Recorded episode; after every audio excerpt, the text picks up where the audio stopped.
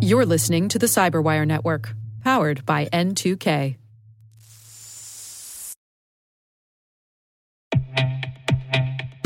With over 8,000 threat hunters analyzing over 65 trillion signals daily, Microsoft works tirelessly with the federal government to keep our nation's data secure. This 30 year plus partnership is driving mission innovation that is secure by design. Whether optimizing your existing defenses or tackling advanced threats with AI, Microsoft gives you the intelligence and the automation you need to defend at mission scale. Let's work together to stay ahead of emerging threats and secure your mission anywhere. Learn more at aka.ms slash fedcyber. That's aka.ms slash fedcyber.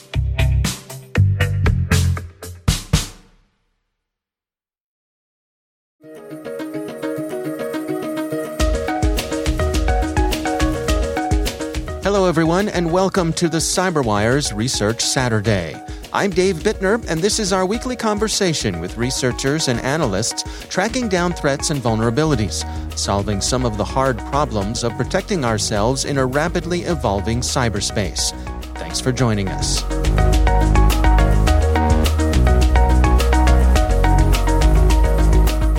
So, we had been following some of the open source reporting um, about this particular influence campaign uh, ever since FireEye came out with it in 2020. That's Matt Stafford. He's a senior threat intelligence researcher at Prevailion. The research we're discussing today is titled Diving Deep into UNC 1151's Infrastructure, Ghostwriter, and Beyond.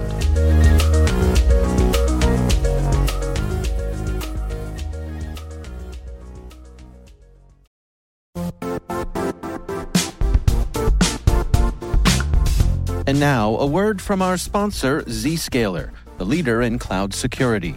Cyber attackers are using AI in creative ways to compromise users and breach organizations. In a security landscape where you must fight AI with AI, the best AI protection comes from having the best data. Zscaler has extended its zero trust architecture with powerful AI engines that are trained and tuned by 500 trillion daily signals. Learn more about Zscaler Zero Trust Plus AI to prevent ransomware and AI attacks. Experience your world secured. Visit zscaler.com slash zero trust AI.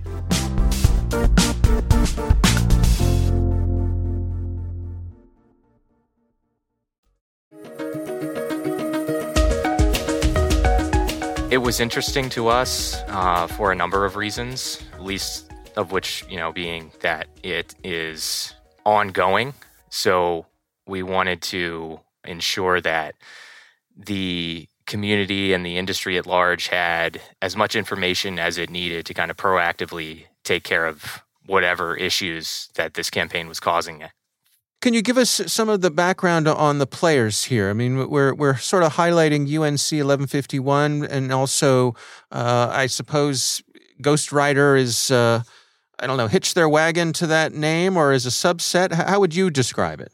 Sure. Ghostwriter is a uh, large, broad influence campaign that started years ago. It's it's been years in the running. Some of the reporting suggests it goes back to 2014, 2015, but FireEye released their report in 2020 saying it went back to 2017. And then in 2021, they released another report actually attributing parts of Ghostwriter, the influence campaign, to a certain threat actor, UNC 1151. They, along with some other vendors in the industry, released some indicators of compromise, which really was a list of domains and infrastructure that UNC 1151 had used for parts of the Ghostwriter campaign that is where we started pulling on the threads uh, with our you know unique visibility into web-based infrastructure to kind of illuminate more of the ghostwriter infrastructure. Well let's walk through that together. I mean first of all can you describe to us how do you go about doing the things you do? Where, where do you get the um, the unique views into this that you do as a company? Sure. So Prevailion sits on a proprietary uh, data set that uses domain registration, passive DNS, DNS zone data, and infrastructure data sets as input. And then we have kind of a bespoke data analysis pipeline that correlates all of that with several different threat exchange feeds. And what that does for us is it shrinks the haystack to a manageable size, which then allows our human analysts to come in and chase down the resultant leads at the end of that. So we boil the ocean down to a more manageable size, maybe a large pond. So then we can effectively expend our limited time and resources on leads that have been pre identified. Well, let's walk through it together then. Uh, how you apply your tools to this data set that, as you say, you know, FireEye's Mandiant Group had uh, had sort of blazed the pathway here, and then you picked it up and applied your own techniques to it. Can you walk us through how that works? Sure. So we used um, previous public reporting. FireEye was among the vendors that had released reporting on this, and uh, we used that as our starting point. Hmm. We were able to identify some patterns and overlap with web infrastructure uh, creation. So that being historical domain registration data, uh, TLS certificate data, DNS records, and hosting data, which allowed us to kind of identify additional domains that had been used by UNC 1151 during the Ghostwriter campaign. So we identified an additional 83 domains which had not been previously reported, which kind of contributed to a threefold increase in, in UNC 1151's known infrastructure. Now, are there patterns here? I mean, what uh, anything that uh, stands out with these domains in, in terms of uh, their tradecraft? Yes, we identified overlapping TTPs throughout the investigation. Domain naming themes that likely enabled phishing across both official government and personal accounts. Recurring Polish and Ukrainian words that formed additional naming themes that we could then identify and use to further our investigation. Domain naming structures, how they actually created the naming structure for their domains and subdomains was something that we were able to to pivot on and, and use as overlapping behavior. And they also had a regional focus. You could tell from the subdomains that they were using uh, who their targets were. So that hmm. also helped us identify where they were operating and what they were focusing on. And, and what can we gather there in, in terms of who this is likely and who they're targeting? So, according to the previous open source reporting, this group is a cyber espionage group, a state backed cyber espionage group that engages in targeted spear phishing.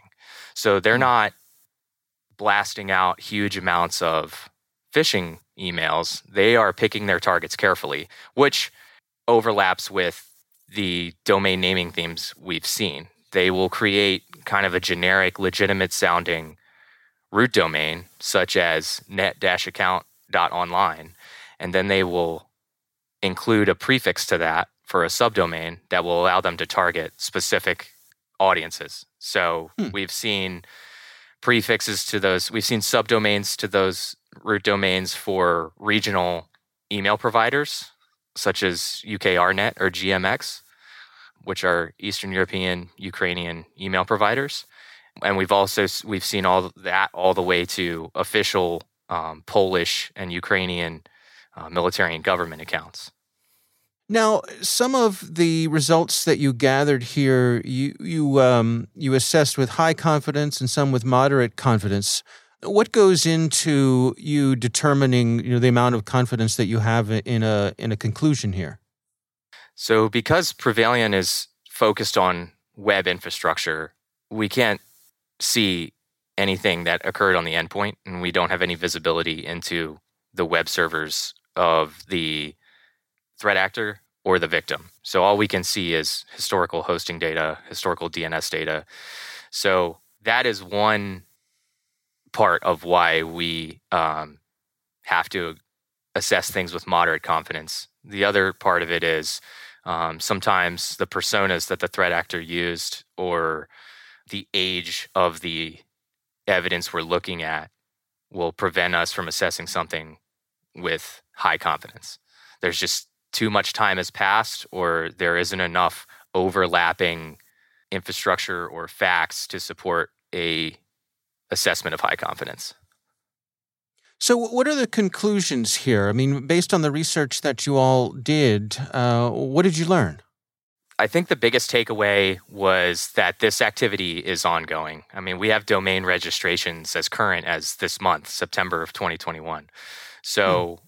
despite the fact that the security community continues to track this, both within private industry as well as various governments, it has not caused an observable slowdown in this actor's operations the weekend after we published this blog post, the German government attributed publicly phishing attempts on members of German parliament to this threat actor. And as recently as this week, there have been additional threat intelligence reports from other vendors that this campaign is still ongoing. It's interesting to me the the, the sort of um, community effort that's going on here. I mean, uh, you know, as you mentioned, you built off of some some open source uh, information from other organizations, uh, uh, information coming from various places around the world.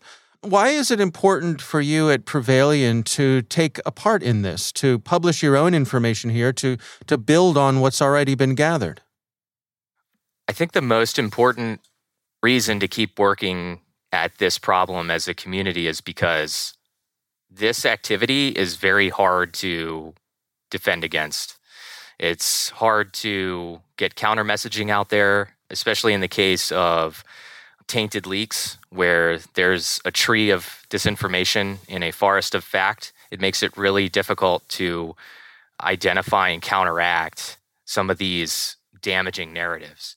When you have a threat actor that has such a enhanced ability to identify and take advantage of sociocultural fissures in the target environment, it becomes incumbent on everybody in the industry with visibility to shine a light on this activity.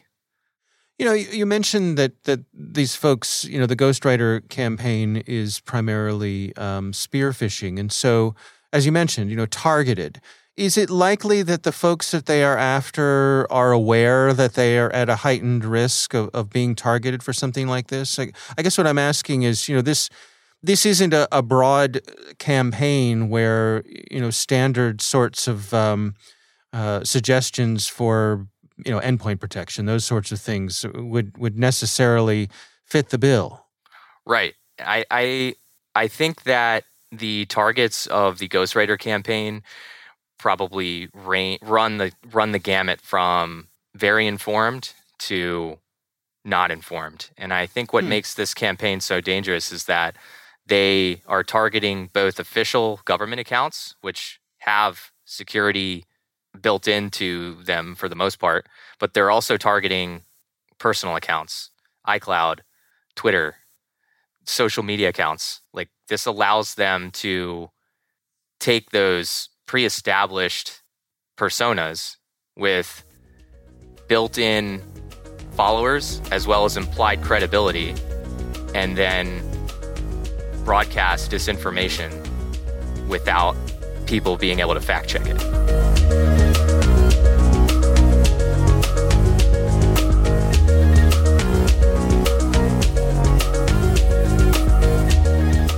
Our thanks to Matt Stafford from Prevailion for joining us.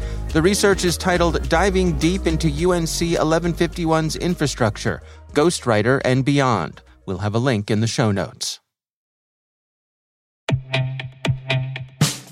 And now, a word from our sponsor, Syxsense. Syxsense provides award winning cloud based automated endpoint and vulnerability management solutions to streamline IT and security operations. With its advanced platform, businesses gain complete visibility and control over their infrastructure, reducing IT and security risks and optimizing operational efficiency.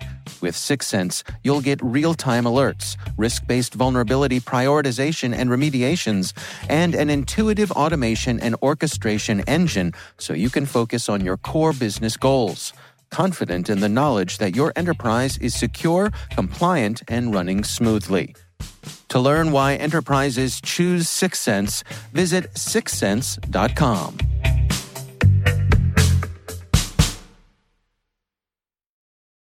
The Cyberwire Research Saturday is proudly produced in Maryland out of the startup studios of DataTribe, where they're co building the next generation of cybersecurity teams and technologies.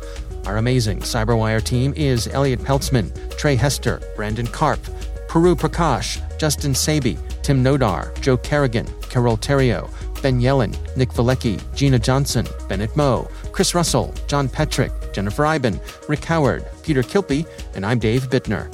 Thanks for listening. We'll see you back here next week.